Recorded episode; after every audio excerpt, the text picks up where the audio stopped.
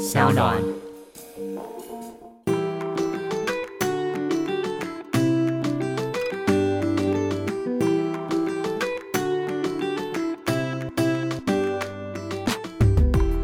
到 Ivy 爱公威。今天呢，我们邀请到的这位心理学家，他同时有在撰写爱情专栏以及主持 Podcast《海苔熊心里话》跟《就爱讲干话》。哎，这两个真的是蛮两极的。但是呢，今天可以跟他好好聊聊的是他的新书。我们欢迎海苔熊。Hello Hello，大家好，我是海苔熊。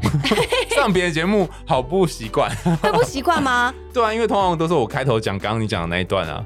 哎，我跟你说，我今天看到你本人的时候，瞬间觉得，哎，怎么跟我想象中的落差很大？哎、哦，说实在的，你本人真的是年轻帅气。好，谢谢，因为我听你的声音，我以为是很成熟稳重的，就是一个大叔之类。但其实不是哎、然后后来就是做一下你的研究功课，我发现其实你的旧爱讲干话，就是跟你现在其实蛮符合、比较相似的。聊天的时候比较容易进入人来疯啊，然后自己一个人就会 dig in too far，就是 太深入，对进入挖到一个自己的世界里面。对对对对哎、对你最近出了新书，对不对？对，然后 到现在没有背起来名字。哎、这本我正要问，就 就是究竟为什么所有的作者现在都要把书名取得这么长？这个书名叫做《因为有黑暗，我们才能在彼此生命里靠岸》。对，就是我们有一次念对巨过，长，超长。就是因为就现在不是很流行什么轻小说吗？就轻小说的名字就是他得要把所有的东西写在标题啊，什么邻家隔壁的妹妹其实是我义母的小弟之类这种。但是你觉得看标题就已经完全知道整个故事在讲什么？他就是他就是想要这样，而且我们现在这个社群实在蛮流行什么呃 YouTube 影片标题，你就要把里面讲的很清楚啊。嗯，因为我们大家没有太多时间去看那个里面，确实不过这是是主编选的啦，他觉得这个蛮有意境的。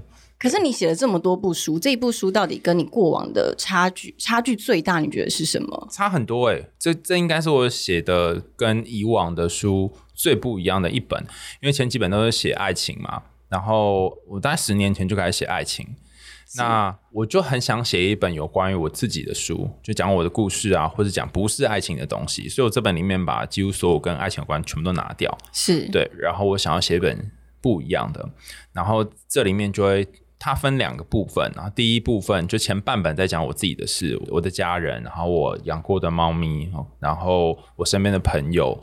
第二个部分在讲我跟其他人，就是其他人的故事啊、就不是讲我自己，讲别人的故事。嗯还有一些那个读者的来信的对对对，所以所以它其实就分成两 part 这样子。那以前我比较少写这种东西的原因，是因为早年我就是一路都是念心理学，然后看那些研究什么之类，所以我的文章通常都引很多文献，嗯很多其他的研究，然后发现了什么。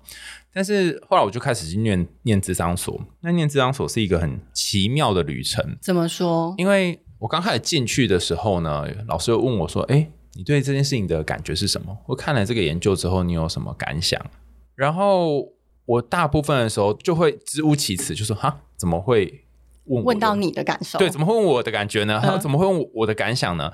因为以前我们受到的训练是，你不可以在任何报告的情况底下说“我觉得”，自己的观点是要去抽离的。呃，而且你要引经据典嘛，你不能讲我觉得，你得要去引其他人 A 说什么，B 说什么，C 说什么，所以整理起来，好，那你的结论观点是什么对，你是你提出，就算你要提出新观点，你要有一个凭据，而不是就是摸着一个东西说哇，这个好可爱哦，然后就把那个可爱讲出来，不能这样做。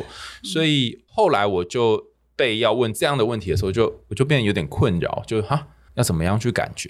那我发现我旁边那些同学们，他们都好厉害哦，他们都可以讲好多好多，我觉得哦，嗯，然后他们可以讲他们自己的事，想要小时候发生的创伤，然后这个创伤如何影响他现在的生活。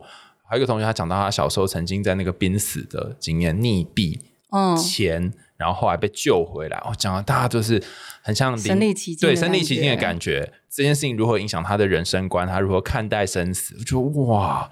我一定不会这样讲，我就会说哦，有多少研究在做关于这个濒死的经验呢？然后呢，有一个研究发现说什么哦，大家说说什么死掉之前你会看到自己的的样子，像浮在半空中嘛，对。哦，后来证第明、这个三视角，对对对，后来证明这样说法是假的哈、这样子就我会讲这种话，然后说哦，因为他们怎么知道呢？他们就在那个医院的那个台灯，就是上面那个台灯的正上方贴了一个呃英文字母或一个数字，然后在这个濒死的人醒过来之后问他说：“哎、你知不知道那个数字是什么？”那如果他们飞到高空，就可以看到那个数字嘛。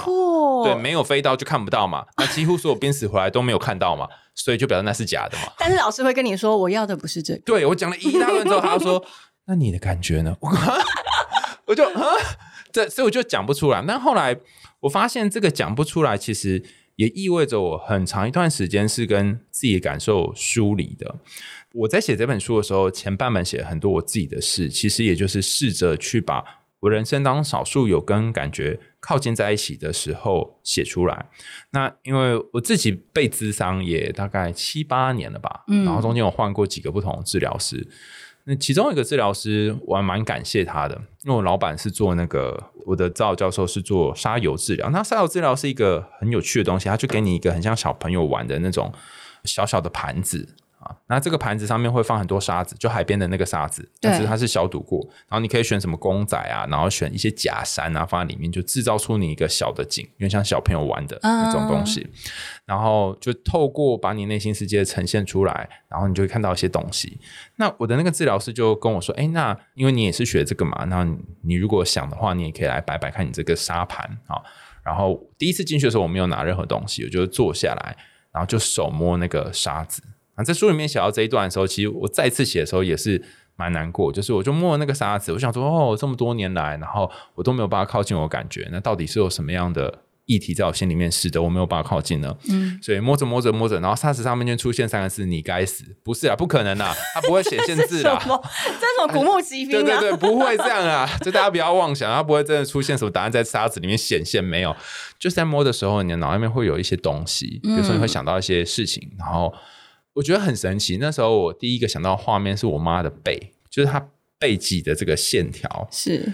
然后我其实不知道为什么会想到我妈背。那沙油治疗是一个很有趣的东西，是你做的时候通常也不知道为什么。然后所以老师会在旁边，也不会，太不会引领你讲一些话，他他引领你，但是他不会解释。然后通常有不同学派，有的路线是不解释，有路线跟你讨论。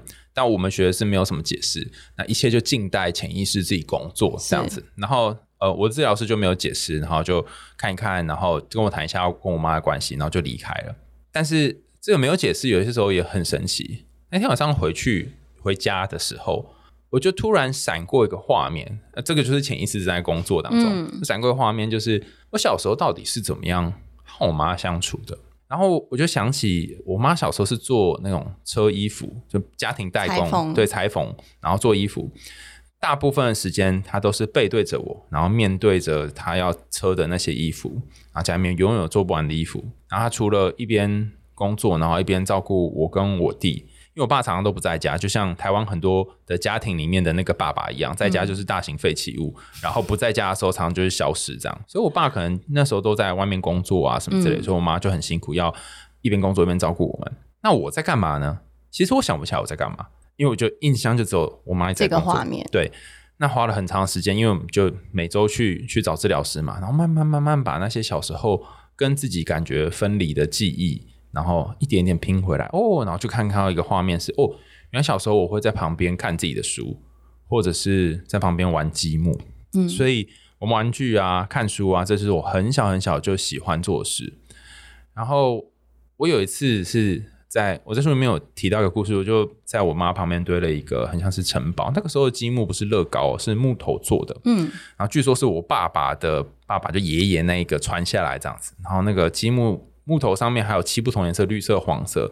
然后玩太久还会落彩这种。对对，还掉漆那种。对对对，然后就盖了一个城堡，然后想给我妈看。但我妈就是她有看，她转过来看，她说：“哦，很漂亮啊。”就转过去，那一看就知道是敷衍嘛。那小时候你，就你心里有一个想法，对对对，你其实也不知道那是敷衍，或是你有感觉好像有什么地方怪怪，那你也不会特别说什么，然后就闷着头，然后继续把那个积木弄掉，然后再继续做一个新的，然后再叫我妈看，那就想起这个回忆，因为以前我完全我不记得我这一段回忆，我猜可能很多听众也一样，就是你有小时候有些记忆，你可能不记得了，是，然后我就在去靠近那个小时候的我，去想说哦。如果有一个妈妈，她很忙，然后是这样跟孩子互动，那这个小孩他的心情会是什么？你觉得他的心情会是什么？很失落，嗯，很想要争取妈妈的关心跟关注。那如果是你会去争取妈妈关注，看我这样，你会吗？我觉得不会。为什么？因为同时你知道你妈妈很忙。对，嗯嗯。然后你会知道，好，那我不要打扰他，但是我可能会用别的方式去让他看到我，像什么？可能我考试考很好啊，或是那个阶段中，可能曾经妈妈有称赞过你、赞许过你，然后你觉得原来这个是他喜欢跟他认可的方式，那我就朝这个方向做。哦，你好厉害哦！我觉得有可能，因为我那时候没有想到这个，但是你一说之后，我觉得哎，好像真的是这样。会不会很多孩子可能会是用这种方式，他以为是这样子是妈妈的关爱，跟妈妈想要得到的。我妈从小都没有逼迫我念过书，就是她也没有说你一定要考第几名，你妈从小没有逼过你念过书，但是你现在读到这么高学位是，就是对，所以他就是你刚刚讲那样，我觉得你讲得很好，他就是一个隐性的，当你做一件事，然后家人会觉得哎，这很好，它就形成某一种正增强。那就算是你没有得到一个直接的指令，你就默默往这里前进，然后形成你自己的人设，就往那里去。嗯嗯所以我就就认真念书嘛，然后每次都考前几名，然后啊甚至国中、高中好像都是熬夜念书吧，就是真的可能就呃到拼命那一种，对对，到两三点，然后隔天五六点要起来这样。所以当我回想起这些经验的时候，我就开始好像跟我的感觉有一点慢慢连接起来，然后这就是悲剧的开始。通常连接之后就会有很多的情绪，或者是 或者是故事接二连三的倾倒出来。对对，以前你的生存防卫模式就是你可以跟这些东西保持一个距离，嗯，你会堵一道很高的墙，对，就像我们我们节目之前采访李玉玺，他就是很小的人生跟家人的关系，还有跟他自己情绪的关系都是切割开来，所以他已经隔了过非常长这样的时间，那也过得很好。但是当我开始去碰这些情绪的时候，完蛋，就是那些那墙已经被拿开了嘛，所以有的东西就开始一点一点崩塌下来，它就可能压到你。所以当我开始念智商之后，就蛮明显的，呃，开始每一天每天会很焦虑，然后有很多很多的情绪，很多的感觉，就是无处宣泄。而且他不是说我今天因为发生某件事情，所以心情不好，或是发生某件事情我很焦虑，他就是不知道为什么你很焦虑，我是不知道为什么今天心情不好。我我我可以理解，就是有时候，因为我曾经人生中有过这样的经历，就是从前我也会把自己呃用一个表面的状态，我自己觉得很安全的状态包装起来，不管面对朋友、工作或是家人，我会用一个我自己觉得我最安全的方式。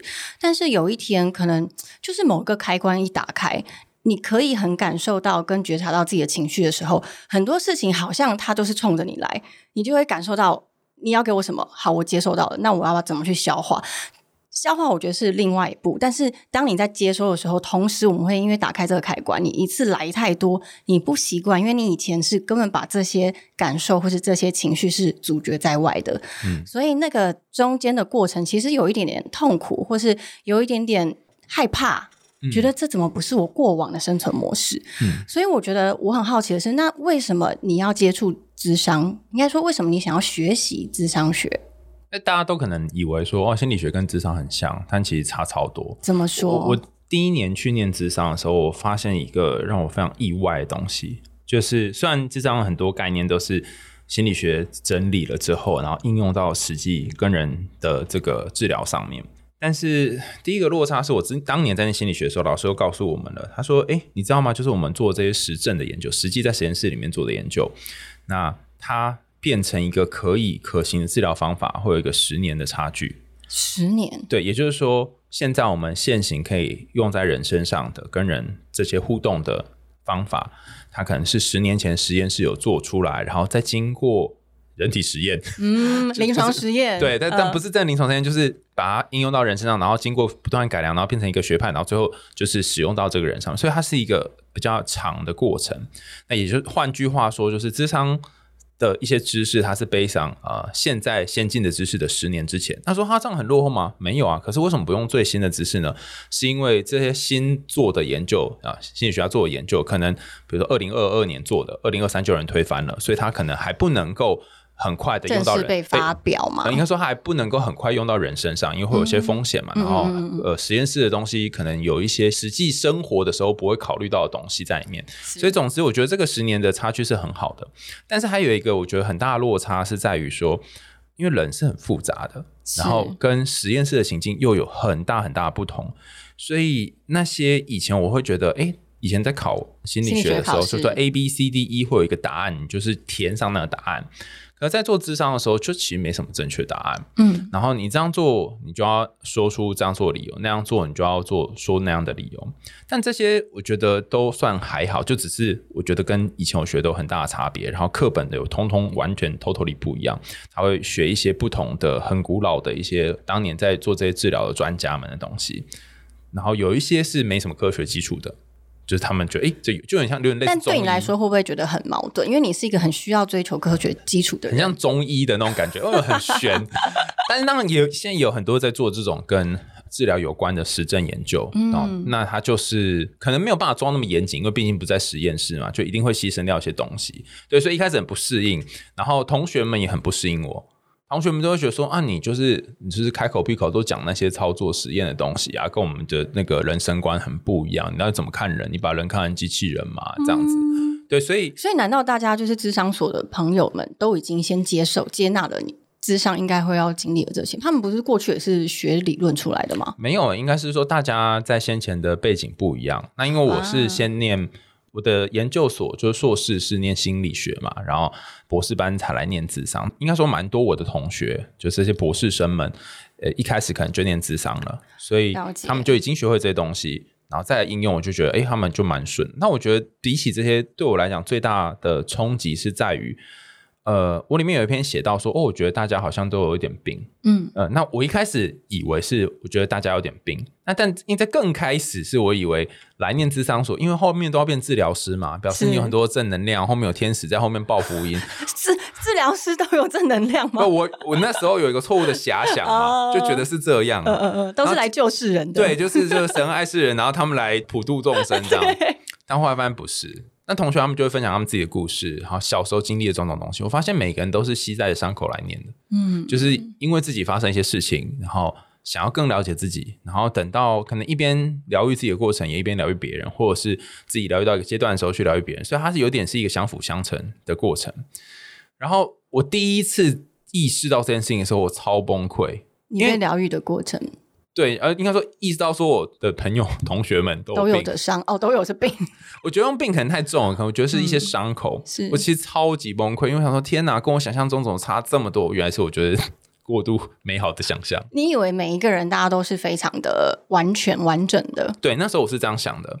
其实我觉得你很可爱，哎，你真的很单纯。对，就是这傻傻的嘛。对然后后来发现，就是因为很难过嘛，就是你原本以为说这个人非常纯洁，就会说啊，怎么这边脏一点，那边脏一点。但有一个学姐，我现在非常感谢她当年跟我讲这段，后来她就念一念，她就没有继续往下念，因为她有人生别的规划。但是她讲这个话，在我心里留下很深刻的印象。她就讲很简单一句话，她说：“我觉得讲病有点太夸张了，但是谁的心里面没有几个伤口呢？”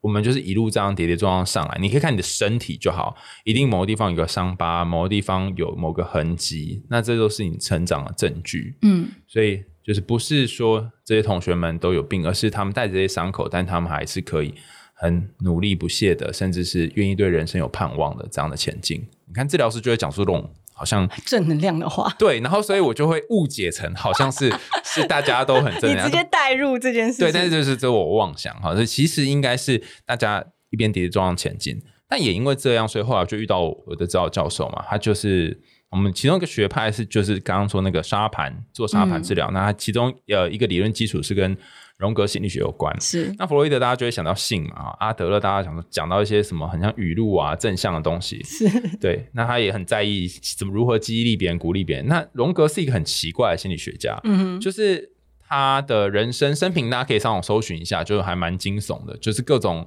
神奇的事情他都有遭遇过，包含他可能早年生长在一些跟可以跟不同世界的人联系的这些家庭，就比较偏灵性的那块。嗯，灵媒的那个，但但嗯是，但他本人又是一个非常非常严谨的科学家，嗯，就所以，然后我就觉得，哎、这个人跟我有点像，嗯就我好像也是这样，一开始也是这样。他后来的概念，我觉得就像你刚刚讲那一段有点像，就是他觉得我们人心其实有不同的面，那有一面当然是呈现出来关怀或者是光明的那一面，但也有黑暗的那一面。他觉得黑暗那一面也同样重要，是也同样需要被看见，所以我的书名才会说，因为有黑暗，我们才能互相靠岸。嗯。那你在发现自己一开始的黑暗面的时候，你是用什么样态度去面对的？逃跑啊，逃跑，逃跑是我最擅长的，就是你看你刚这这个概念在你的书里面很常讲到，你很常是面对问题就想要转身逃，或是朋友跟找求救的时候，你也是不说话。你觉得这是为什么？我想想看，哎，你这么一说，我还真的没有想过，哎，以刚刚前面那个积木的例子来讲，你的回应也一样嘛？就如果妈妈没有看到我的失落，或是她正在忙她的东西，我就不会去烦她嘛。那我不会去烦她这个行为，她其实是在在做的是一种双重逃跑。我在表达我的情绪给我妈妈听的这件事情上逃跑，我没有告诉她。是，然后第二个逃跑是我我没有去面对我内心的感觉，就我从我内心的这感觉当中逃跑。对，那这个双重逃跑以后就变成一种习惯。你遇到一些你觉得不舒服的情况，你就从你自己的身体里面抽离出来。那这个抽离出来有几个效果，就像我们刚刚讲，搭一个城墙，所以你就可以自在的过一段时间哦。但是另外一个效果就是，你把你跟你自己抽离开来，你也会跟别人之间隔着一种距离，然后他们觉得，哎，你这个人好像。好难靠近哦，好难知道真正你是怎么样。就像我刚刚一开始说的，是大家说，哎，你什么都讲研究，你都躲在这个研究的后面。对，所以这个淘宝是我很常、很擅长做的。那我们其中有一个老师哦，他是做呃婚姻跟家族治疗，他就有一次上课，当着全部同学面前，然后就说，指着你不要跑。没有没有没有，他他他是走比较幽默风格。那幽默也是治疗时候很常采用的风格，就会让这件事情不会变得那么可怕。但是他他又有一点点被诶戳到，他就说：“我发现你家后院哦有一台直升机。”哎，什么意思？就是你随时可以搭直升机跑走啊！那时候我听你觉得很爽，就表示我是幽默，我我是什么蝙蝠侠之类的吗？我家有御用直升机，好像在包你，可是他其实是在提点你这样。对，然后他他一讲之后就就哎，好像有点感，有点脸红。就是觉得有点尴尬，但是他又觉得他说的其实有道理，然后就说，我就一直以来都是用这种逃跑的方式来面对生活。那对老师也问你刚刚问的那个同样的问题，就是哎，那是什么会让你开始过这样的生活？后来我发现是因为我爸妈在小时候相处的时候，他们两个相处的时候，就我爸是一个有比较多脾气的人，他非常非常容易生气，但他其实很爱我们。他是就是台湾这种文化当中，大家的爸爸好像都是这样。但但他跟大家爸爸有一个不一样的地方，我特别要说，我爸比较厉害的地方。呃，你爸会跟你说他爱你吗？不会。那你爸会抱你或亲你吗？不会。我爸会。而且爸爸可能抱女女儿亲女儿可能还可以想象，但是抱儿子亲儿子好像有点难想象吧？他好美式哦。对他就是很洋派。对，他是洋派，因为他就常常在国外经商什么。那那一个时候，所以他就是一个这样的爸爸，但他也很多的脾气。嗯，然后所以常会看到他跟我妈在吵架，然后他就呃暴怒啊或什么。那暴怒的时候，小朋友有三种选择啊，就心理学书上就说你有这三种选择，一个就是你可以现场去劝架，啊，就是直接跟他们杠起来，叫做战，就是打仗的那个战。然后另外一个就是你整个人就僵在那里，然后什么时候不做，等到这场暴风雨过去，啊，就 frozen，就是那个冰雪奇缘那个 frozen，冻住这样子。然后第三个就是逃跑。逃跑可能就是你会把自己关在房间里面，或是你就干脆先出门，嗯，然后这这件事情蛮有趣的哈。我猜如果是你家里面吵架，你会选冲出去吗？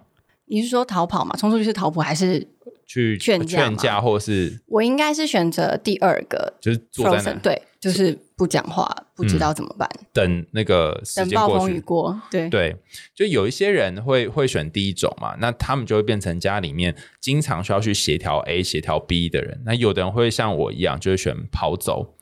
那跑走的人就会面临我刚刚说那个寂寞情境，就是你也会跟这自己的情绪隔离很远。那我觉得我应该是二三组合，因为你比较说我选第二个，我是二三组合，就是冻僵在现场的人，他会忘记一些事情，所以。我小时候有一些事情我也忘记了，嗯，我觉得很同理，因为我也小时候很多事情其实忘记的，嗯，然后其实我相信很多身边的朋友或者是现在在听的听众，有时候小时候的一些你不想要去记起来的不愉快的记忆，有时候它会出现，可是你大部分是忘记的，而且之后有可能会篡改一些记忆。所以这里提供大家一个方法，我们在第一堂学那个智商理论的时候，老师现场示范了这个方法。然后我觉得非常的神奇，什么方法？叫做，我都把它叫做关落音，是怎样？就是关落音，你可以看到元，你会看到元成功什么之类嘛。但是那个这个方法，游地府，对对对对。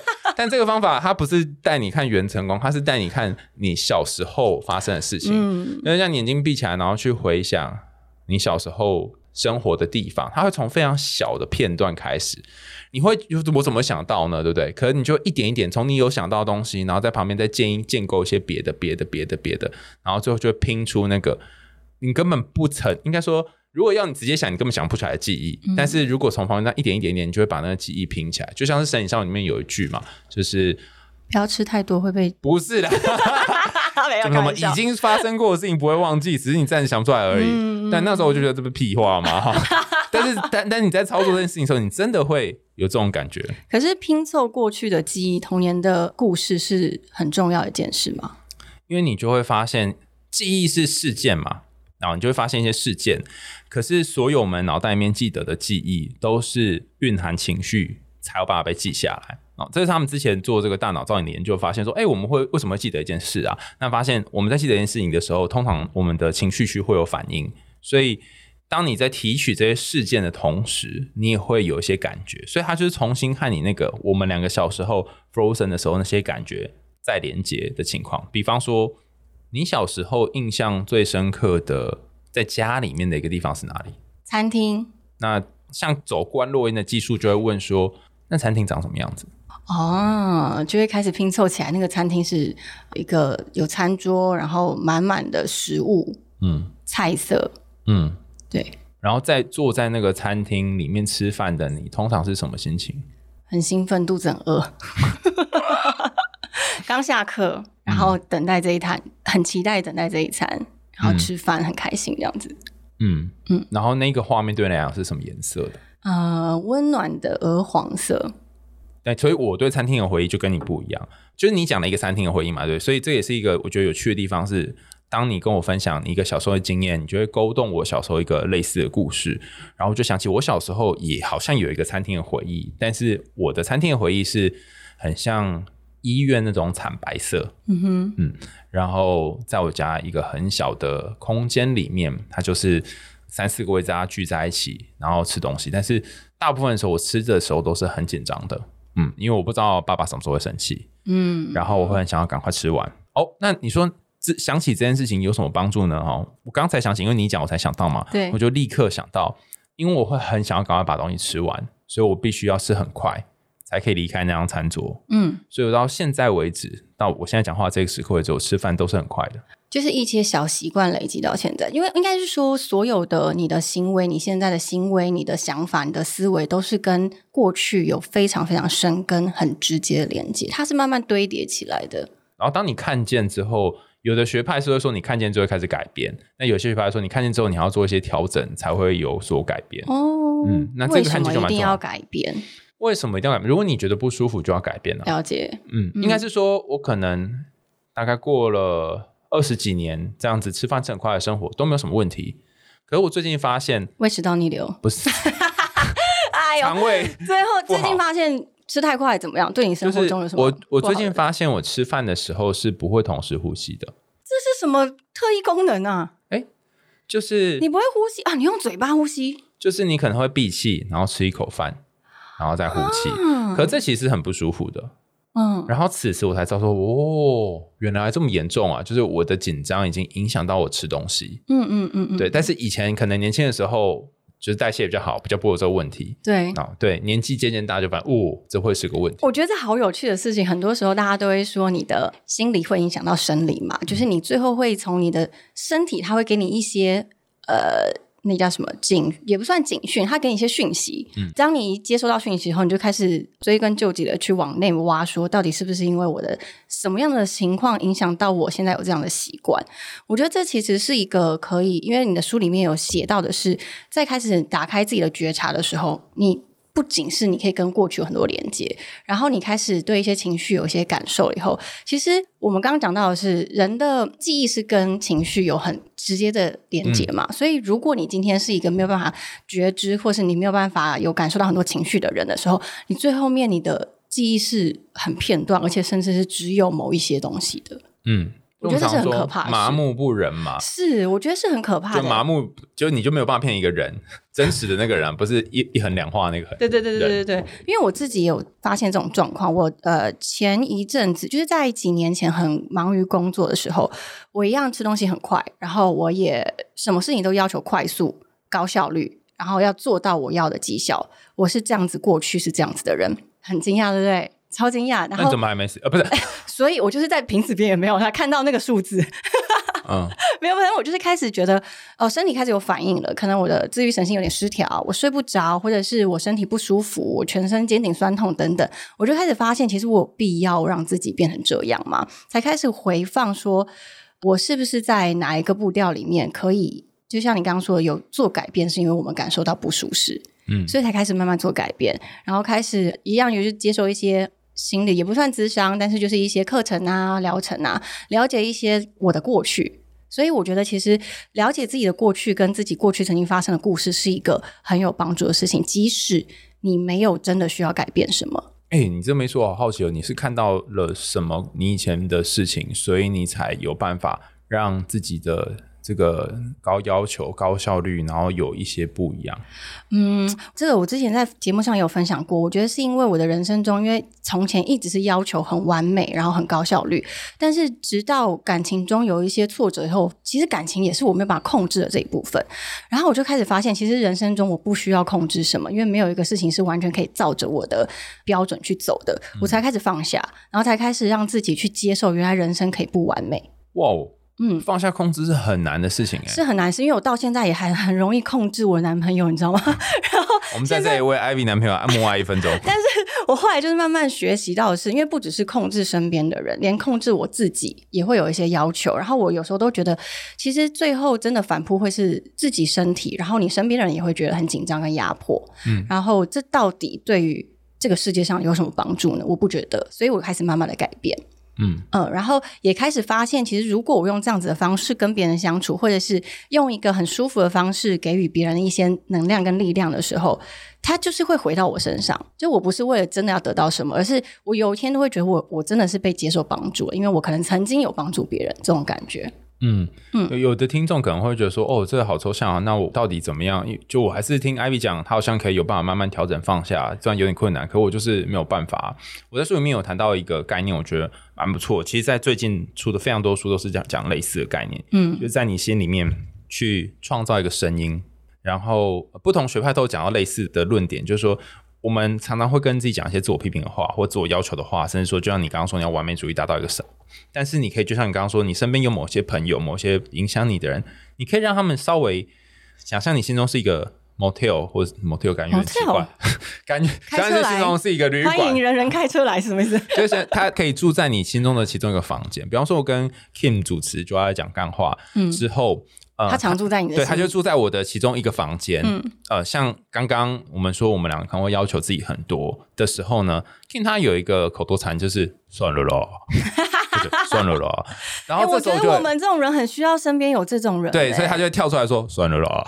哦，很 很能够接受自己软烂的人。对，然后我就哎，好像这样就可以，今天大概打个八八折这样。对啊，就是哎，好像就可以有一点一点让自己可以放舒服一点。对，但是这个算了啦的词，就是听起来好像是比较没有什么能量嘛。那最近我就发现，哎，这个小 Kim 他会讲另外一句话，他平常也会讲，只是他没有住进来，这句话没有住进来。就他有时候会说：“海兄，你真棒。”啊，您真棒，好。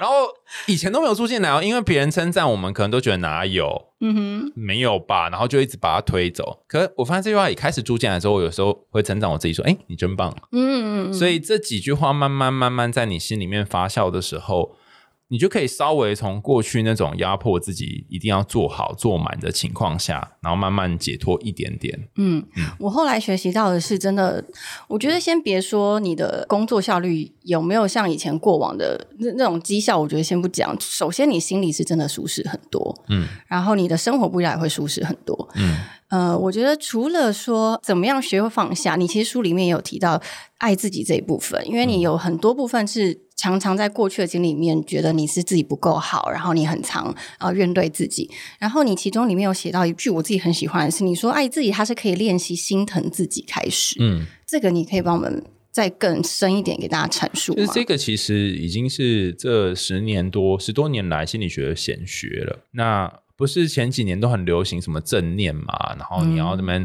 内观，然后这边打坐，然后调整你的呼吸，然后慢慢慢慢慢慢，你可以找到一些比较平静的能量。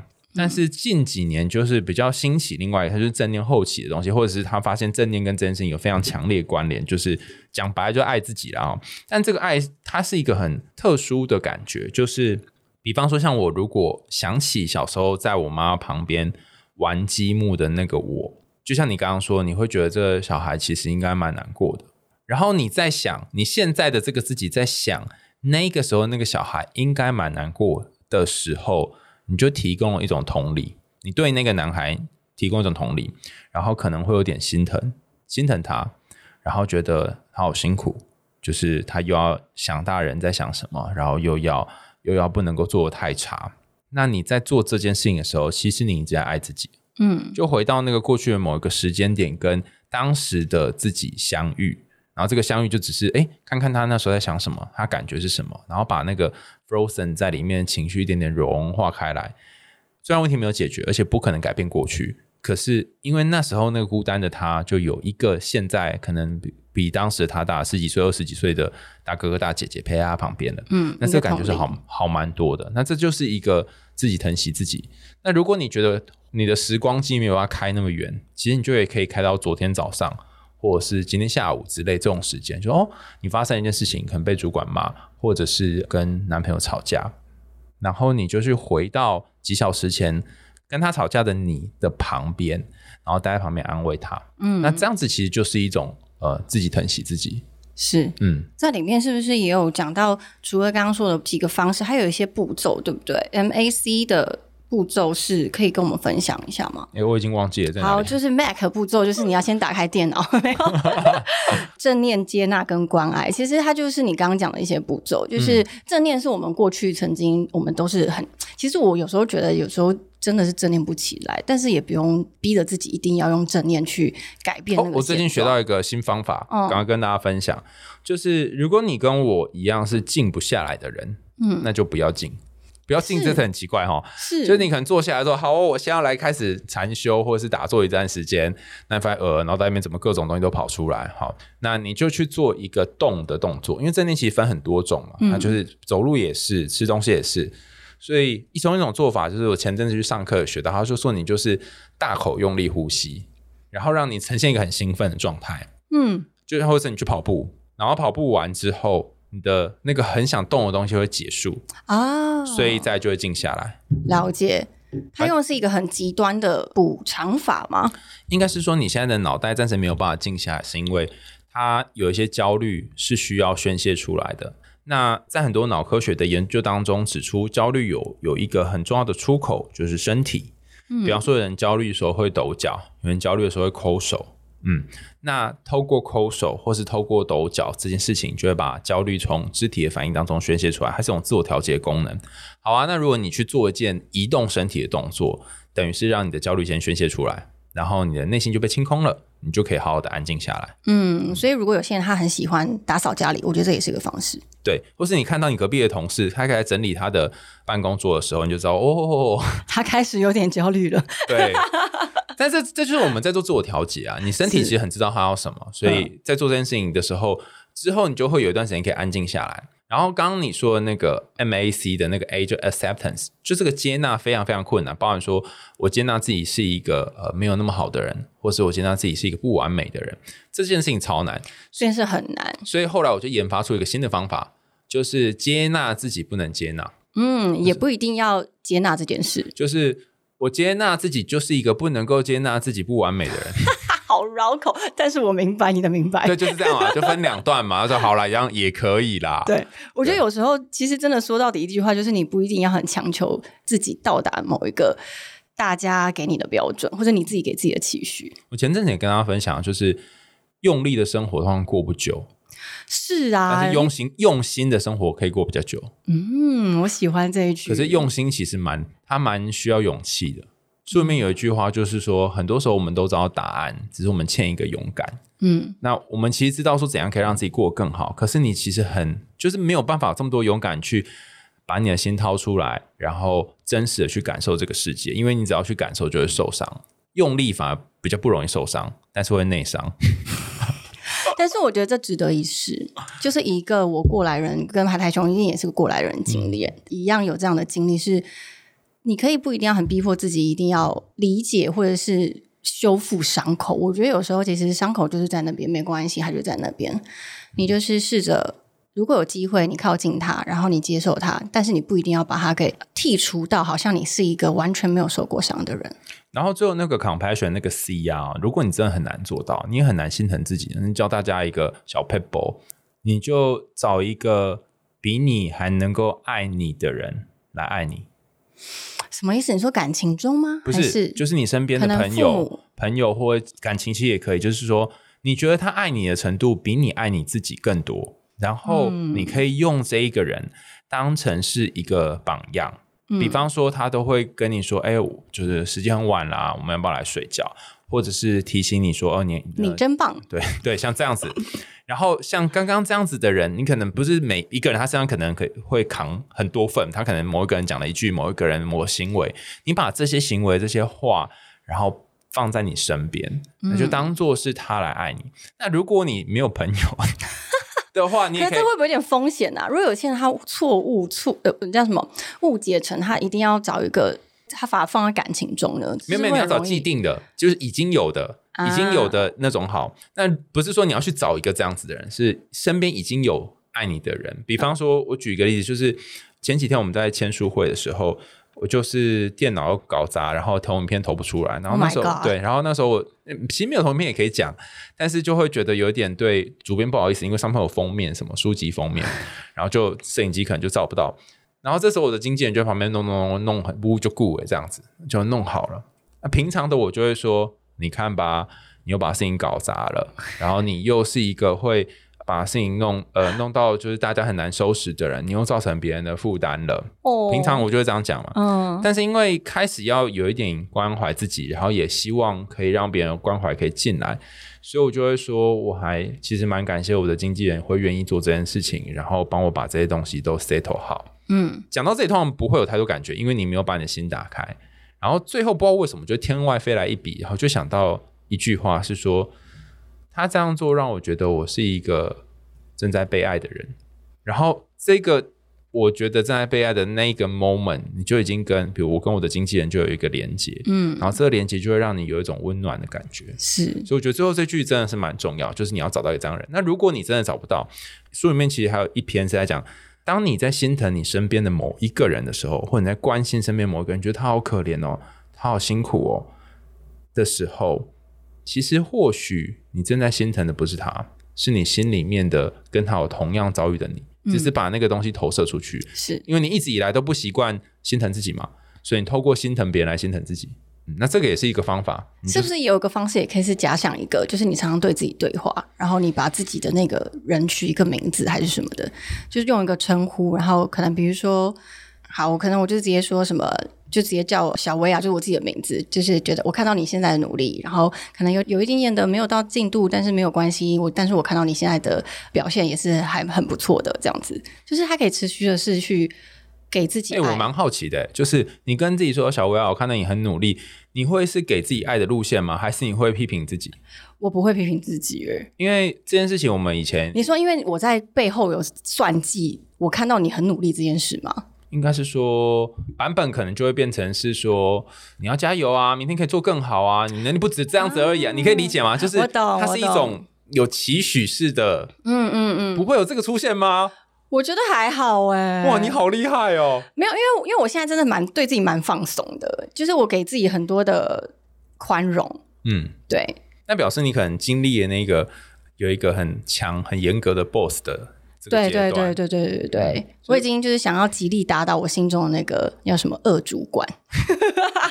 但是那恶主管他也对我说，像这本书，我觉得它有一个要点，就是没有要你打倒那个恶主管了，嗯因为恶主管他其实 还有存在的必要。对他如果没有存在，你就什么事一事无成嘛。没错。对，所以我记得我们早期在做这些跟自己对话的研究当中，发现一个人心中通常基本会有这两个典型，然后就是手抽会抽到这两张牌卡哈，什么意思？，S R S S R 的卡，第一张卡就是那个 boss，嗯，他就是会一直批评你，然后会敦促你要往前进。